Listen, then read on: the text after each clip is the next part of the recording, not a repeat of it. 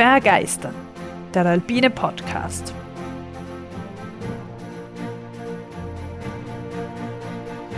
Wir tauchen ein in die Faszination der Berge und der Natur. Wir stellen euch die großen Abenteurer und Grenzgängerinnen vor. Wir bringen denkwürdige Momente und kulturgeschichtliche Hintergründe in euer Ohr. Wir wollen euch begeistern. Wunderschönen guten Abend oder guten Morgen, liebe Zuhörerinnen und Zuhörer. Ich darf euch heute zu einer neuen Folge von Berggeistern bei uns begrüßen. Ja, herzlich willkommen auch von meiner Seite. Hallo Tobi. Gut, dann fange ich gleich an, oder? Hast du noch was hinzuzufügen? Nein, ich bin schon sehr gespannt. Passt. Also, ich werde jetzt als allererstes ein Stimmungsbild zeichnen. Und zwar eines, das ich einer Infotafel an einem entsprechenden Ort entnommen habe. Stellt euch das vor. 1790 herrschte sowohl am Hafen von Garachico als auch im Ort selbst ein reges wirtschaftliches Treiben. Von hier aus wurde die berühmten Malvasier der Insel nach England zu wahrhaftigen Liebhabern dieser Weine, wie unter anderem William Shakespeare, exportiert. Daneben war der Hafen Anlaufstelle für Stoffe und Kunstobjekte aus Europa, Gold und Silber aus Amerika sowie Leder und Sklaven aus Afrika. Am 5. Mai jedoch änderte ein Naturschauspiel alles. Ein tiefes Raunen von Gipfeln her Asche und Rauchsäulen verbreiteten Panik in dieser kosmopolitischen Stadt. Am Abend dieses unheilvollen Tages legte dann ein Lavastrom aus dem Vulkan Arenas Negras den Hafen von Garachico in Schutt und Asche. Acht Tage später traf das Unheil die Häuser und die Straßen des Ortes. Und alle fünf Jahre erinnern nun die Einwohner von Garachico mit einer bekannten und äußerst empfehlenswerten nächtlichen Aufführung, den sogenannten Feuerrädern, an dieses tragische Kapitel der Geschichte des Ortes mit seiner durchwegs vom Vulkan geprägten Kultur. Ein sehr düsteres Bild, das du dort. Ein düsteres Bild. Zeichnest. Ich finde es ja lustig, dass es zuerst so das tolle Leben der kosmopolitischen Stadt, das dann zerstört wird, daraus besteht, dass man Sklaven aus Afrika hat und Gold und Silber aus Amerika, was wohl auch geraubt ist. Also die heile Welt ist vielleicht auch ein bisschen fragwürdig zuerst, aber war wohl so damals. Spanische Kolonialisationszeit hat vielleicht ein bisschen andere Maßstäbe Ja, gehabt wie heutzutage. Wahrscheinlich. Aber diese Insel, wo dieses Örtchen liegt, ist dann auch tatsächlich, also eigentlich davor, hat noch ein anderer dort Rauchwolken und Ruß aus der Ferne gesichtet. Nämlich kein anderer als Christoph Kolumbus, als er nach Amerika segelte im Jahr 1492. Wobei man nach heutigem Wissensstand meint, dass er keinen Ausbruch gesehen hat, sondern eben lediglich Rauchwolken und Ruß. Aber genau vom gleichen Vulkan. Ich nehme mal an, du weißt schon, um was für eine Insel es sich handelt. Ja, ich weiß, um welche Insel es sich handelt und ich bin schon sehr gespannt jetzt auf die Folge. Ich habe mir irgendwie ganz insgeheim gehofft, dass es diese Folge werden wird. Und ähm, ja, ich Du äh, kennst mich zu gut, ich bin viel zu durchschaubar. Vor allem, weil wir gerade kurz vorher noch über äh, ja, die Höhe von dem Vulkan geredet haben. so dumm von mir. Gut, na genau, also die Insel ist äh, natürlich Teneriffa, wie der Tobias richtig erraten hat. ich habe den Namen ja nicht ausgesprochen.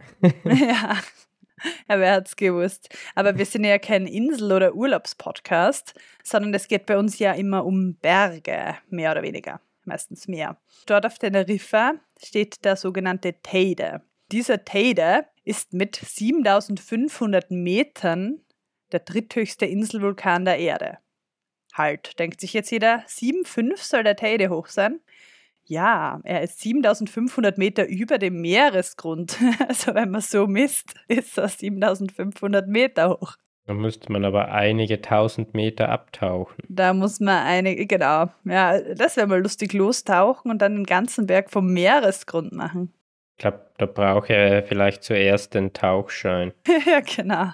Ah, da darfst nur mit dem Open Water Diver darfst nur hm, ein Stück tauchen, weiß ich nicht mehr genau. Übrigens, der höchste dieser Inselvulkane, wenn man schon diese alternative Messmethode anwendet, ist auf Hawaii. Das ist der Mauna Loa. Der ragt 4139 Meter aus dem Wasser und das Meer dort herum ist. Wie viel? Naja, er ist in normalen Messwerten ist er 4139 Meter hoch, also über dem Meeresspiegel. Okay. Das Meer dort ist allerdings 5000 Meter tief, sodass der Mauna Loa über 9000 Meter hoch ist. Hm. Somit wäre das der höchste Berg der Erde. Ein 9000er. Ja, beeindruckend, ja. Hm, mögen wir nur hoffen, dass das Meer niemals so weit austrocknet, dass wir wirklich den 9000 Höhenmeter machen müssen. Ja, hoffentlich, okay. Aber der Teide ist natürlich nach generellen Zählkriterien keiner der 7000er, nicht ganz, sondern nur unter Anführungszeichen 3715 Meter hoch über dem Meeresspiegel, also 3715. Immer noch sehr beachtlich. Ja, absolut. Und damit ist er immerhin der höchste Berg Spaniens. Also der höchste Berg Spaniens liegt auf Teneriffa und nicht irgendwo in den Pyrenäen oder den Picos de Europa oder sonst wo, nein, auf Teneriffa. Der bisher letzte Ausbruch des Inselvulkans war am 18. November 1909 am Ciniero, welcher 10 Kilometer nordwestlich des Hauptgipfels liegt. Hierbei waren auch wieder größere Schäden von Städten sowie Flora und Fauna die Folge und die Lava ist dann sogar runtergeflossen bis Santiago del Teide. Das ist so ein Ort, kann man auf der Karte schauen, also ziemlich weit weg vom Hauptgipfel. Im Westen der Insel. Im Westen der Insel, genau. Also prinzipiell ist eben die Geschichte der Insel sehr geprägt von den Launen dieses Vulkans. Eben dieser große bekannte Ausbruch da im Jahr 1790 hat sich ja seine Spuren auch im kollektiven Bewusstsein der Inselbewohner hinterlassen und ja einmal das Weltbild oder die, das Inselbild über den Haufen geworfen. Und 1909 ist natürlich schon eine Weile her, aber natürlich erdgeschichtlich gesehen war das erst gerade vor kurzem. Wann er wieder ausbrechen wird, der Tader, das ist unklar. Es wird natürlich ständig überwacht. Wissenschaftler sind sich relativ einig, dass es unter den Kanarischen Inseln, also Teneriffa gehört ja zu den Kanarischen Inseln, aber wir sind ja kein Urlaubspodcast, sondern ein Bergpodcast, aber dass es da unter diesen Inseln sehr große Magmavorkommen gibt und früher oder später wird wohl wieder mal einer spucken von den Vulkanen. Ja, das war ja äh, letztes Jahr, 2021, ist ja auf der Nachbarinsel, hat es ja den großen, langen Ausbruch gegeben, wo ja, ich glaube, einige tausend Leute evakuiert haben werden müssen. Ja, auf La Palma, genau. Ja. Das ist, äh, ist ja echt nicht weit weg, also das Mhm. sieht man von Teneriffa aus. Das stimmt. Also das Leben mit dem Vulkan, am Fuße des Vulkans, beziehungsweise am Vulkan, ist ja sicher was Besonderes. Und das wird halt natürlich auch immer überwacht und ist aber halt trotzdem eine Naturgewalt, die man nicht beherrschen kann. Ich möchte aber jetzt auch vor allem, weil wir kein vulkanologischer Podcast sind, ich möchte von unserer Besteigung dieses Pico del Teide erzählen. Das ist nämlich ziemlich cool. Da führt die sogenannte Ruta 040 vom Meer auf den Gipfel. Also die macht knapp, vier, also fast 4000 Höhenmeter, dass man wirklich vom Meer auf den Gipfel geht. Generell war das einmal die Idee von ein paar Einheimischen, Routen vom Meer zu den höchsten Gipfeln der Kanarischen Inseln zu machen. Und die sind dann einfach durchnummeriert worden. Und das ist eben die Route 040. Da gibt es dann zum Beispiel 030 auf der Nachbarinsel. Ja, gibt's. Ja, gibt's, genau. Ich weiß nicht, ob sie es ganz durchgezogen haben. Ich habe dann auch gelesen, dass das irgendwie jetzt halt irgendwie cool ist, aber eigentlich ein bisschen ein Zufall, dass das halt quasi 40 ist oder 4 mit fast 4000 Höhenmetern. Hm. Aber prinzipiell ja. Strecke legt man da ca. 28 Kilometer zurück und eben fast 4000 Höhenmeter, ein bisschen rauf, ein bisschen runter. Wir haben das auch gemacht. Dazu komme ich gleich später. Aber es haben natürlich auch viel bekanntere Leute noch als wir diesen, ja, diesem Aufruf fast gefolgt, weil es ist doch ziemlich cool, dass man irgendwie vom Meer auf so einen hohen Gipfel kann in einem Tag.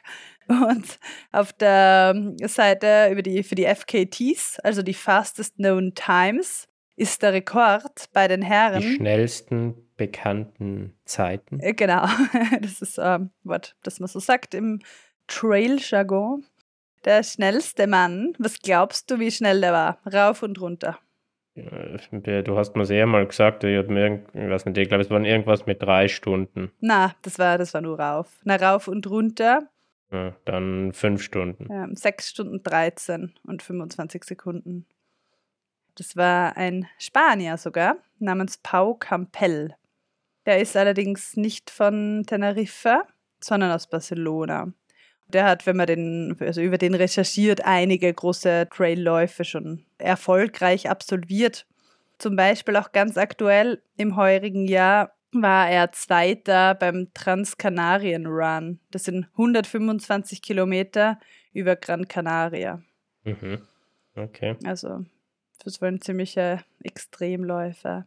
Und auch die FKT, also die schnellste bekannte Zeit bei den Damen, hat keine unbekannte für sich beansprucht. Das war nämlich die Schwedin Emily Forsberg mit 7 Stunden, 6 Minuten und 16 Sekunden. Mhm.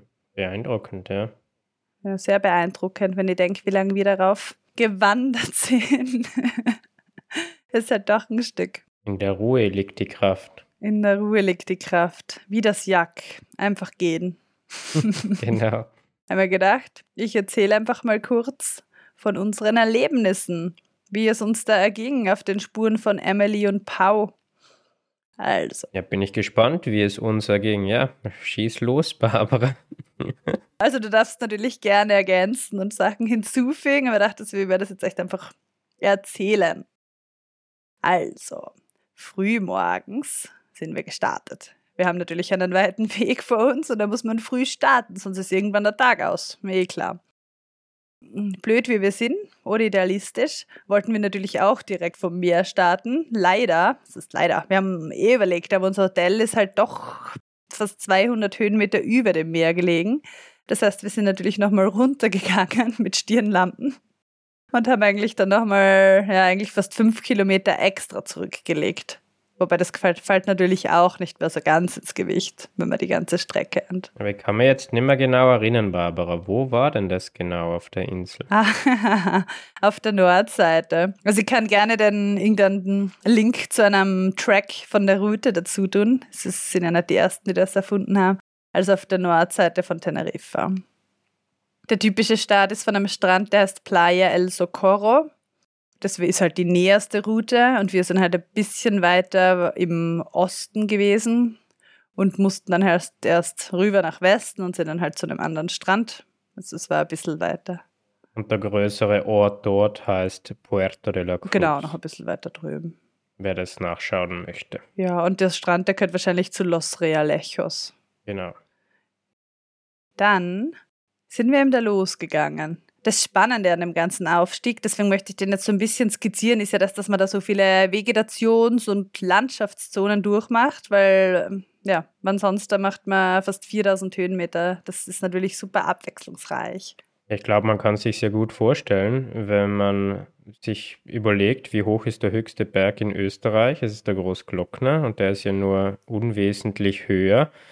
Und wenn man sich da überlegt, dass man vom Meer auf den Großglockner geht, wie viel man da verschiedene Zonen durchmacht, also Vegetationsstufen, dann so ähnlich ist es halt am Teide. Man natürlich ist der nicht vergletschert, also das fehlt, aber dafür startet es halt tropischer. Ja, absolut, ja. Das ist so Vegetationskunde im Zeitraffer quasi.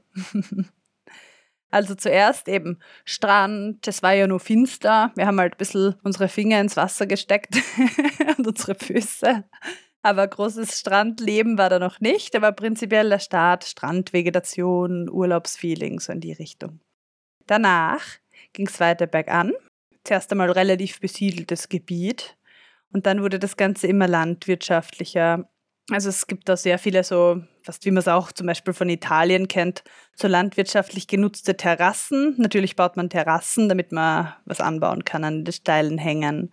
Dort gab es dann zum Beispiel riesigste Kürbisse, Avocados, sehr viele Bananen werden auch eingebaut, generell auf Teneriffa. Mm, Diese Bananen. ja, Bananen, genau.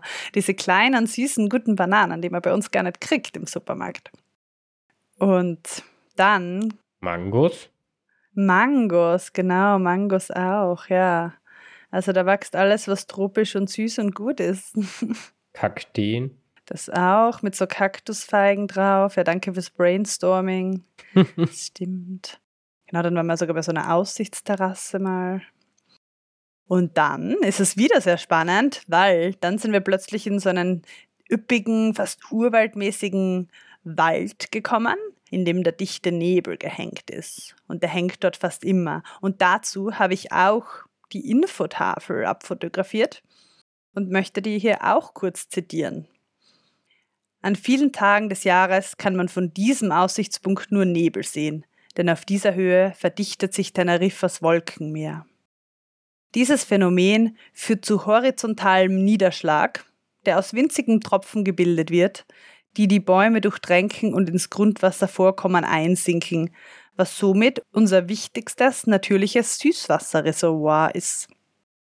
Von Aussichtspunkten wie diesem ist es deutlich erkennbar, dass Teneriffa wie eine große Landschaftstreppe erscheint. In der Vergangenheit stellte jede Stufe wichtige Ressourcen für die Bevölkerung zur Verfügung. Brennholz, Viehfutter oder Bauholz erhielt man hauptsächlich aus dem Lorbeerwald und den Kieferwäldern. Um wertvolles Material wie Schwefel oder Eis zu erhalten, steht wirklich Eis, fand ich lustig, auch in den anderen Sprachen, musste man sich bis in die Berggipfel begeben und anschließend die Ladung runter transportieren. Diese Entfernungen hinter sich zu legen, ohne aufzugeben, war entscheidend, um zu überleben. Oft waren es wahre Heldendaten, die die gleiche Stärke und Energie der heutigen Extremsportler erforderten. Ja, also es ist, kann ich mir vorstellen, dass das natürlich extremst anstrengend sein muss, wenn man da erst mal 2000 Höhenmeter rauf spazieren muss, um irgendwie Holz zu gewinnen, weil das dann unten an der Küste nicht wächst. Was eben sehr, sehr interessant ist, meiner Meinung nach, ist genau das dort am Norden, da kann man sich fast sicher sein, jeden Tag, dass da der Nebel drin hängt. Das ist schon was Besonderes, weil dann eben durch diese dauerhafte Feuchtigkeit die Vegetation ganz besonders wird, ganz so üppig und dicht und regenwaldhaft. Und das ist auch ein spannender Wechsel, wenn man unten jetzt schönes Wetter hat und dann steht man plötzlich in diesem mystischen Nebel. Die Vegetation dort besteht zuerst sehr viel aus Lorbeergewächsen und ein bisschen weiter oben dann aus Kiefern. Was dann bei uns auch noch besonders spannend dazu kam, war, dass ein Teil des Kiefernwaldes bei uns verbrannt war. Waldbrände sind dort auch möglich natürlich. Mhm. Und das war dann ja, sehr mystisch, weil die ganzen Bäume verkohlt, schwarz im Nebel.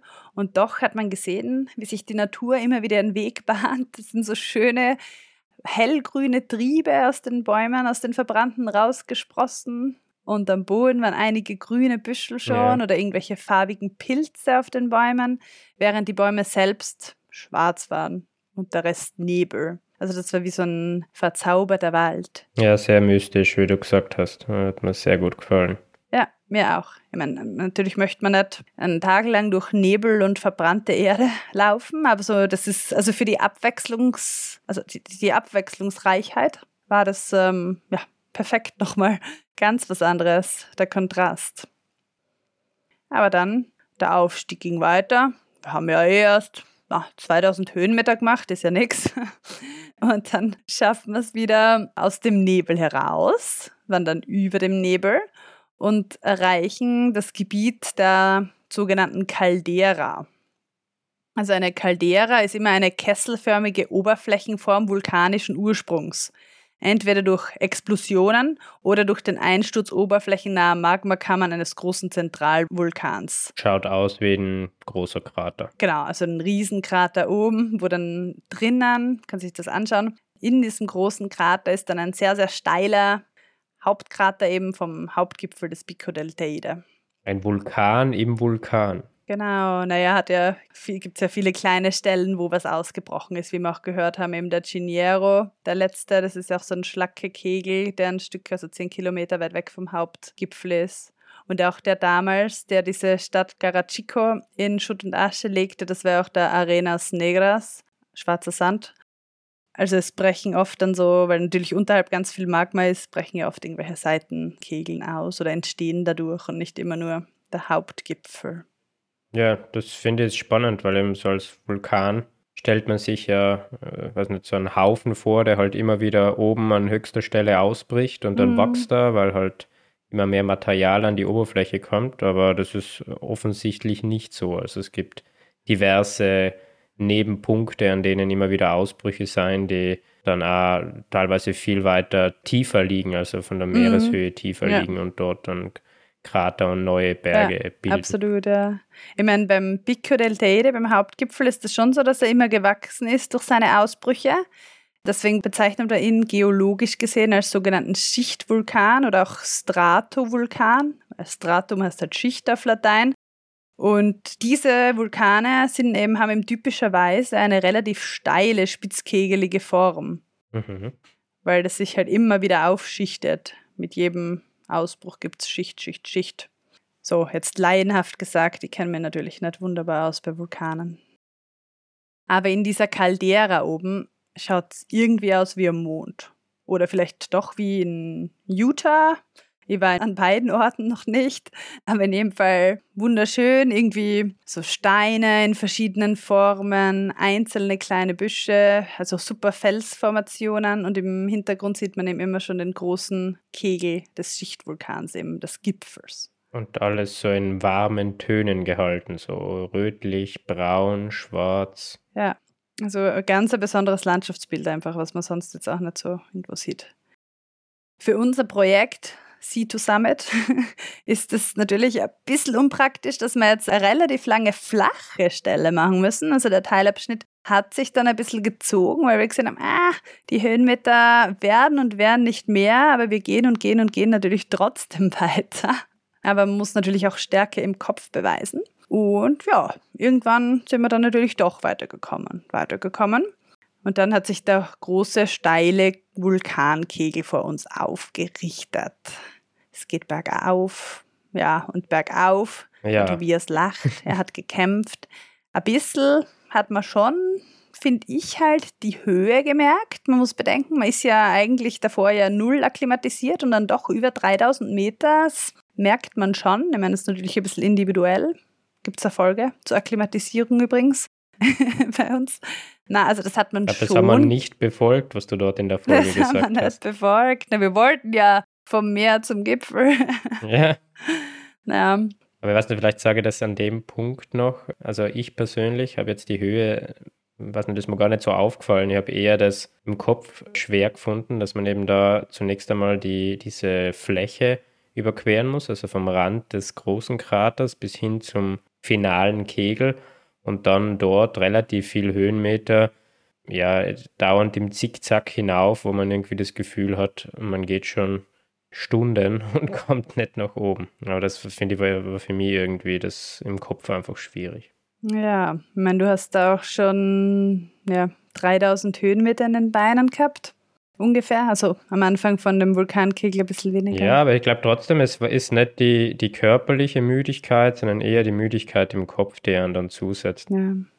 Dort gibt es dann auch eine Hütte beim Aufstieg, das hast du, also die hast du natürlich gesehen. Aber der war geschlossen. Die war geschlossen, ja.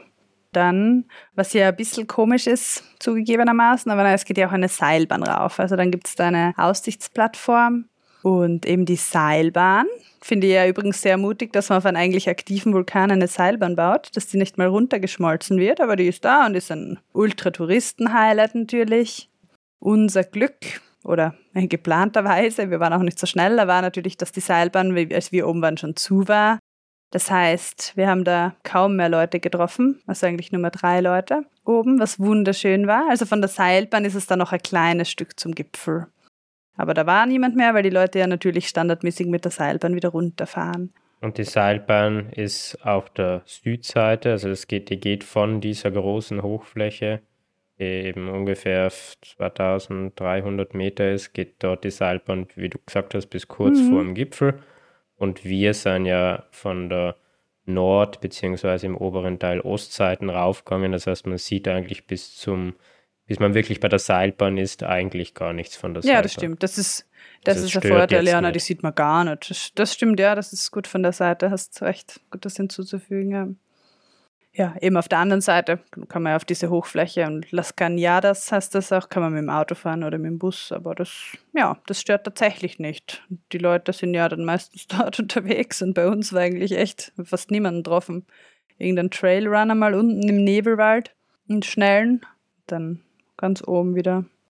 Ja, aber in jedem Fall, wir sind jetzt noch beim Aufstieg. Wir steigen auf, es sind Steine, Steine, Steine und wir gehen und gehen und Steine und irgendwie machen wir uns ein bisschen Sorgen, dass die Wolken, dass es zuzieht, weil da ziehen immer so viele Wolken hin und her. Und das wäre natürlich schade gewesen, wenn wir da jetzt den riesigen Aufstieg hinter uns bringen und dann oben im Nebel stehen. Also wir haben ja vorher den Nebel gelobt, ist ja schön, ist ja nett, ist ja mystisch, aber am Gipfel hätten wir ja doch lieber Aussicht eigentlich. Also wir haben uns ein bisschen gestresst gefühlt von den Wolken, die haben uns ein bisschen angetrieben. Aber im Endeffekt wunderschön. Wunderschönes Wetter da oben, super sonnig. Und die Wolken, die sich auf der Westseite der Insel eingenistet haben, machen das Bild eigentlich noch besonderer, weil wir wie im Flugzeug über den Wolken stehen, das riesige Wolkenmeer anschauen. Auf der einen Seite. Auf der anderen Seite kann man schon ziemlich genau, man das unterste Stück nicht, weil dort auch die Wolken mittlerweile wohnen, aber den Rest kann man doch die ungefähr die zweite Hälfte von unserer Route wirklich mit freiem Auge nachvollziehen, was auch super spannend ist, weil normal hat man oder oft hat man ja nicht am Berg so den riesen Einblick für die ganze Tour. Sieht man übrigens auch von einigen Punkten unten, wo man wirklich den ganzen Grad, den ganzen Weg einsehen kann, was ziemlich beeindruckend ist. Und ja, auf der einen Seite Wolken, auf der anderen Seite die Insel bis zum Ende und dann der riesige, immer größer werdende Schatten natürlich war auch sehr beeindruckend von dem Vulkan, wo wir gerade oben waren, der sich dann über das Hochplateau immer mehr ausgebreitet hat und gewachsen ist und gewachsen ist. Also ein sehr, sehr besonderer Moment. Wir sind ja immer gerne sehr lange auf Gipfeln, konnten es nicht lassen zu warten auf den wirklich den Sonnenuntergang, was auch was ganz Besonderes natürlich ist, wenn man da über den Wolken steht. Das hat sich super ausgezahlt. Hat sich das ausgezahlt, ja. Orange und ja, also ich kann das nicht in Worte fassen. Ich glaube, das ja, muss man erleben. In jedem Fall wunder wunderschön. Natürlich war der Preis davon, dass wir dann mit Stirnlampe runtergehen müssen. Aber, aber okay. Und wir sind auch nicht alles runtergegangen, muss man dazu sagen, sondern nur so. Halbweg haben wir keine Lust mehr gehabt und genau. dann dort blieben. Dann haben wir das Taxi gerufen. Na, Blödsinn. Na, wir sind dann auf der anderen Seite eben runtergegangen, dort zu dem Parkplatz, wo die meisten Leute eben zur Seilbahn fahren. Das waren dann nicht noch einmal die fast 4000 Höhenmeter. ja, ich glaube, es waren 1500. Ja, ist ja nichts. Und dann waren wir sehr froh und glücklich und auch ein bisschen überrascht eigentlich, wie leicht es dann doch geht. Wie man immer dachte, oder was heißt wie leicht? Das klingt jetzt blöd, aber dass man doch einfach, wenn man, wenn man das früh genug startet und das möchte, dass man dann ja vom Meer auf den höchsten Berg Spaniens gehen kann in einem Tag. Ja. Also ich ja, fand, das war eine sehr, sehr lustige Aktion. Also ich habe es sehr faszinierend gefunden. Also dann, wie, wie, du eben oben gesagt hast, wenn man da ober den Wolken steht und die Sonne sieht und die Farben, das Orange und dann ab und an blitzt wieder das Meer von, von unten durch und man sieht eben fast den ganzen Weg, den man gemacht hat und dann finde ich das mhm. mega beeindruckend, dass man aus eigener Kraft es so weit geschafft hat. Und wie du sagst, es war jetzt nicht so, dass wir da irgendwie gelaufen wären, sondern wir sind halt kontinuierlich natürlich gegangen und haben es aber da mhm. innerhalb von einem Tag darauf geschafft und haben so eine unglaublich schöne Aussicht gehabt. Und eben, wenn man zurückdenkt, wo wir in der Früh gestanden sind, am Meer, dann ist das äh, mhm. sehr beeindruckend, sehr faszinierend und sehr erfüllend. Also ich glaube, die, die Gefühle, die man da dann hat, die überwiegen äh, bei weitem die Gefühle, die jemand hat, der mit der Seilbahn rauffährt. Also ich glaube, ja, das, das der persönliche, persönliche Herausforderung, die man da hat, der gibt oder den ladet den Moment noch viel mehr auf. Ja, sowieso. Ja, ist ja immer so, oder? Wenn man sich was erarbeitet mit eigener Kraft, sportlich oder ja, dann ist es natürlich irgendwie viel besonderer und hat irgendwie einen ganz anderen Wert, finde ich. Ich meine, dass es ein 7000er ist, ist natürlich ein lustiger Gag von mehr, aber trotzdem, ich glaube, dass das auch sehr, sehr, sehr viele Leute schaffen einfach. Das ist jetzt nicht Ich erzähle das jetzt nicht, um zu zeigen, wie cool wir sind, sondern eher um das, also als inspirierende Idee, weil das halt wunderschön ist und eben sehr, sehr abwechslungsreich und wirklich gut machbar. Ja. Und ich finde, man kann es jetzt auch nicht vergleichen, wenn man hergeht und sagt, ja, schau, 4000 Höhenmeter, das geht nicht, weil bei uns macht man nur 1000 Höhenmeter, bei uns macht man nur 2000 Höhenmeter. Ich finde, es ist dort einfach anders. Es geht relativ konstant bergauf. Das heißt, man kann schnell Höhenmeter machen, bis auf das kleine Stück eben, wo man dann einmal ja eben ausgeht in dem Krater drinnen. Also man macht relativ schnell Höhenmeter und die Wege sind immer sehr gut. Das heißt, selbst oben wo es steinig. Ja, na klar, ist jetzt nicht, dass ihr da jetzt irgendwo über einen Gletscher klettern müsst und hier. Eben. Ja, und auch oben, wo es steinig und schottrig ist. Es ist nicht so wie bei uns, wo ihr dann im Schotter dahin rutscht und dauernd aufs Maximalste konzentriert sein muss. Das ist einfach ein schöner Weg und es spart natürlich viel Kraft im Kopf und viel Kraft in den Beinen. Und sowieso, ja, ein Weg, genau. Ja, das ist eigentlich schon mein Beitrag zum Pico del Teide, dem höchsten Berg Spaniens auf Teneriffa, dem dritthöchsten Inselvulkan der Erde. Was ich noch vielleicht hinzufügen möchte ja. für mögliche Wiederholer und Aspiranten ja. der Route ist, dass wenn man diesen Weg gern machen würde von Norden, es gilt dort zu beachten, es gibt dort ein Jagdgebiet von Mouflons, also es, es, gibt Mouflons auf der Insel und die haben keine natürlichen Feinde dort. Das heißt, um den Bestand zu kontrollieren, werden dort regelmäßig Mouflons geschossen. Mhm. Und das muss man beachten, denn an diesen Jagdtagen ist dieser Weg gesperrt. Das heißt, das Gebiet dort darf man dann nicht betreten. Also das liegt jetzt nur in dem Gebiet, wenn man von Norden wirklich auf den Gipfel gehen will. Wenn man eh schon oben im Krater startet, ist es egal. Und da sollte man sich vorher informieren an welchen Tagen das gesperrt ist. Nicht, dass man dann schon die Hälfte gemacht hat und dann nicht weiterkommt, weil das Gebiet gesperrt oh, ist. Ah, das wäre traurig. Das wäre sehr ärgerlich, ja.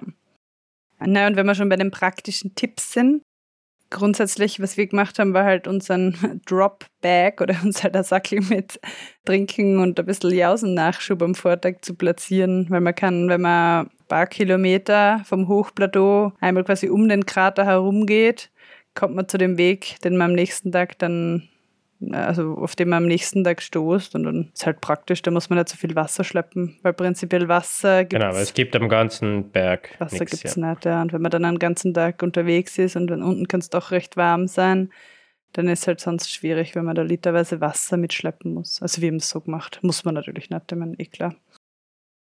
Und sonst noch zu Teneriffa nachdem wir davon ausgehen, dass unsere Zuhörerinnen und Zuhörer nicht so die Strandlieger sind und nicht nur die Strandlieger sind, gibt es da unzählige Möglichkeiten zum Sportklettern. Ziemlich cool. Also einerseits eben oben in dieser Mondlandschaft in den Cañadas. Das ist landschaftlich einfach beeindruckend. Und was wir sonst noch empfehlen können, wo es jetzt klettermäßig eigentlich fast noch cooler ist, aber dafür landschaftlich nicht so gut, ist zum Beispiel Arico. Das ist ja ein sehr, sehr bekannter Sportkletter, genau. Da gibt es Arico Arriba und Arico Abajo, also oben und unten. Arico. Und es sind einfach super viele coole Routen. Also es ist echt schön, jetzt klettermäßig. Es ist halt so eine Schlucht. Ist auch das, ist eh bekannteste, das bekannteste Gebiet ja. dort. Also wenn man Teneriffa klettern googelt, dann kommt man dorthin. Genau, aber wir haben da so einen Kletterführer gehabt und äh, gibt es unzählige Sachen. Und auch zum Rennradfahren findet man einige schöne Routen. Wenn man viel Kraft in den Beinen mitbringt. Wenn man, ja, ja, man macht immer viele Höhenmeter. Das ist, muss man schon denken. Also es ist nicht so eine flache Insel, wo die Leute am Strand liegen. Also wenn man da ein bisschen was sehen möchte, dann macht man gleich Höhenmeter. Ja, so eine kleine cool. Runde hat bald einmal 2000 Höhenmeter dort. Über sehr steile Straßen teilweise. Das stimmt. Wenn man, man natürlich kann man jetzt irgendwie die Küsten, aber das ist ja, also man will ja nicht die Küstenhauptstraße entlangfahren und dann in den, würde ich mal sagen, landschaftlich und sportlich interessanten Gebieten, wo es schön ist, macht man Höhenmeter. Aber das ist doch nicht schlecht, das ist doch Es ist auch so, dass die Straßen an den Küsten, dadurch, dass hier viele Klippen sein, auch immer einige Höhenmeter machen. Also selbst dort man, gibt es keine Strandpromenade über die gesamte Nein, Flanke der Insel. Das stimmt. Ja. Also Rennradfahren zum Beispiel im sogenannten Anaga-Gebirge im Nordosten können wir empfehlen, aber das findet man sicher alles gut online. Wenn man einmal so irgendwie einen Aktivurlaub machen möchte, der doch urlaubig ist, dann können wir das sehr empfehlen. Vielleicht knackt irgendwer die Zeit von der Emily oder vom Pau. Wir haben es nicht gemacht, falls sich wer schon gefragt hat. Na, knapp. das war die eine Jausenpause. Hätten wir die nicht gemacht. war das Pause 6 oder 7, der zu viel war dann? Haha. Genuss Trailrunner. Gut. Möchtest du noch was dazu sagen, Tobias? Habe ich irgendwas vergessen? Nein. Oder irgendwas, was dir jetzt noch in den Sinn kommt, wenn du an deine Erlebnisse dort denkst oder auch an die vulkanische Geschichte? Vielleicht kennst du dich geologisch noch ein bisschen besser aus. Zu dem einen Ort, der, wo du gesagt hast, dass, also Garachico, der verschüttet worden ist. Ich mhm. weiß nicht, kann mich jetzt nicht mehr genau erinnern, ob du es dann doch erwähnt hast, dass das damals der Hafen der Insel war. Ja. Und dass, dass nachher der Hafen nicht mehr möglich war, weil einfach durch die Lava, die sich in, ins Wasser geflossen ist und dort erstarrt ist, Schiffe nicht mehr anlegen haben können. Also das ist bis heute ein nicht mehr brauchbarer Hafen dort. Ja, stimmt. Das ist, ich meine, ich habe es gesagt, aber nicht noch einmal erläutert. Ich habe nur den Text vorgelesen. Also danke nochmal fürs Zusammenfassen, dass das so kommt. Und sonst zu Teneriffa, ich weiß nicht, ob du schon, ähm, äh, ob das dann zu Ende geht, ja. die Folge, aber was ich an Teneriffa noch hervorheben möchte, ist, dass, also ich persönlich, ich war vorher noch nie auf den Kanaren, ich habe mir da kein wirkliches Bild machen können, aber ich war sehr positiv überrascht, weil es eine kleine Insel ist, die aber auf der kleinen Fläche einerseits viel Gebirge beheimatet und nicht nur gebirgig ist, sondern dort extrem abwechslungsreich und extrem viel bietet. Also man kann wirklich von Meeresaktivitäten, von Schwimmen, von Surfen und Schnorcheln bis hin zum Klettern, Wandern, Radfahren, Trailrunnen, man kann alles machen. Also es ist, es ist auf dieser kleinen Fläche äh, extrem viel möglich. Ja. Und alles gut erreichbar. Das stimmt. Gut. Ein Hoch auf Teneriffa. Jetzt haben wir schön Werbung gemacht. hätte mir vorher nicht gedacht, dass das dort so cool ist. Also wirklich sehr, sehr positiv überrascht, wenn man aktiv sein möchte auch. Ja gut, dann bedanken wir uns, oder? Ja, danke schön, Barbara, für deine Erläuterungen über unsere Tour und auch ein bisschen die geschichtlichen Hintergründe noch reinpackt. Spannend und hat nochmal die Erlebnisse in mir aufflammen lassen. Und ich hoffe, dass wenn nur ein kleiner Funken von dem vulkanischen Feuer auf unsere Zuhörer übergeht, äh, dann haben wir, glaube ich, schon viel erreicht. Oh, sehr schön. Ich bin beeindruckt, dass du spontan da solche Wortspiele rausbringst. Ich habe jetzt eher eine halbe Stunde Zeit gehabt, mir ah, den ja. zu überlegen. Na, vielen, vielen Dank. Dann verabschiede ich mich auch und bedanke mich für die Geduld und freue mich auf nächstes Mal, wenn wir uns wieder hören. Ja, ich mich auch. Bis zum nächsten Mal. Bis zum nächsten Mal. Hasta luego. ich kann leider kein Spanisch.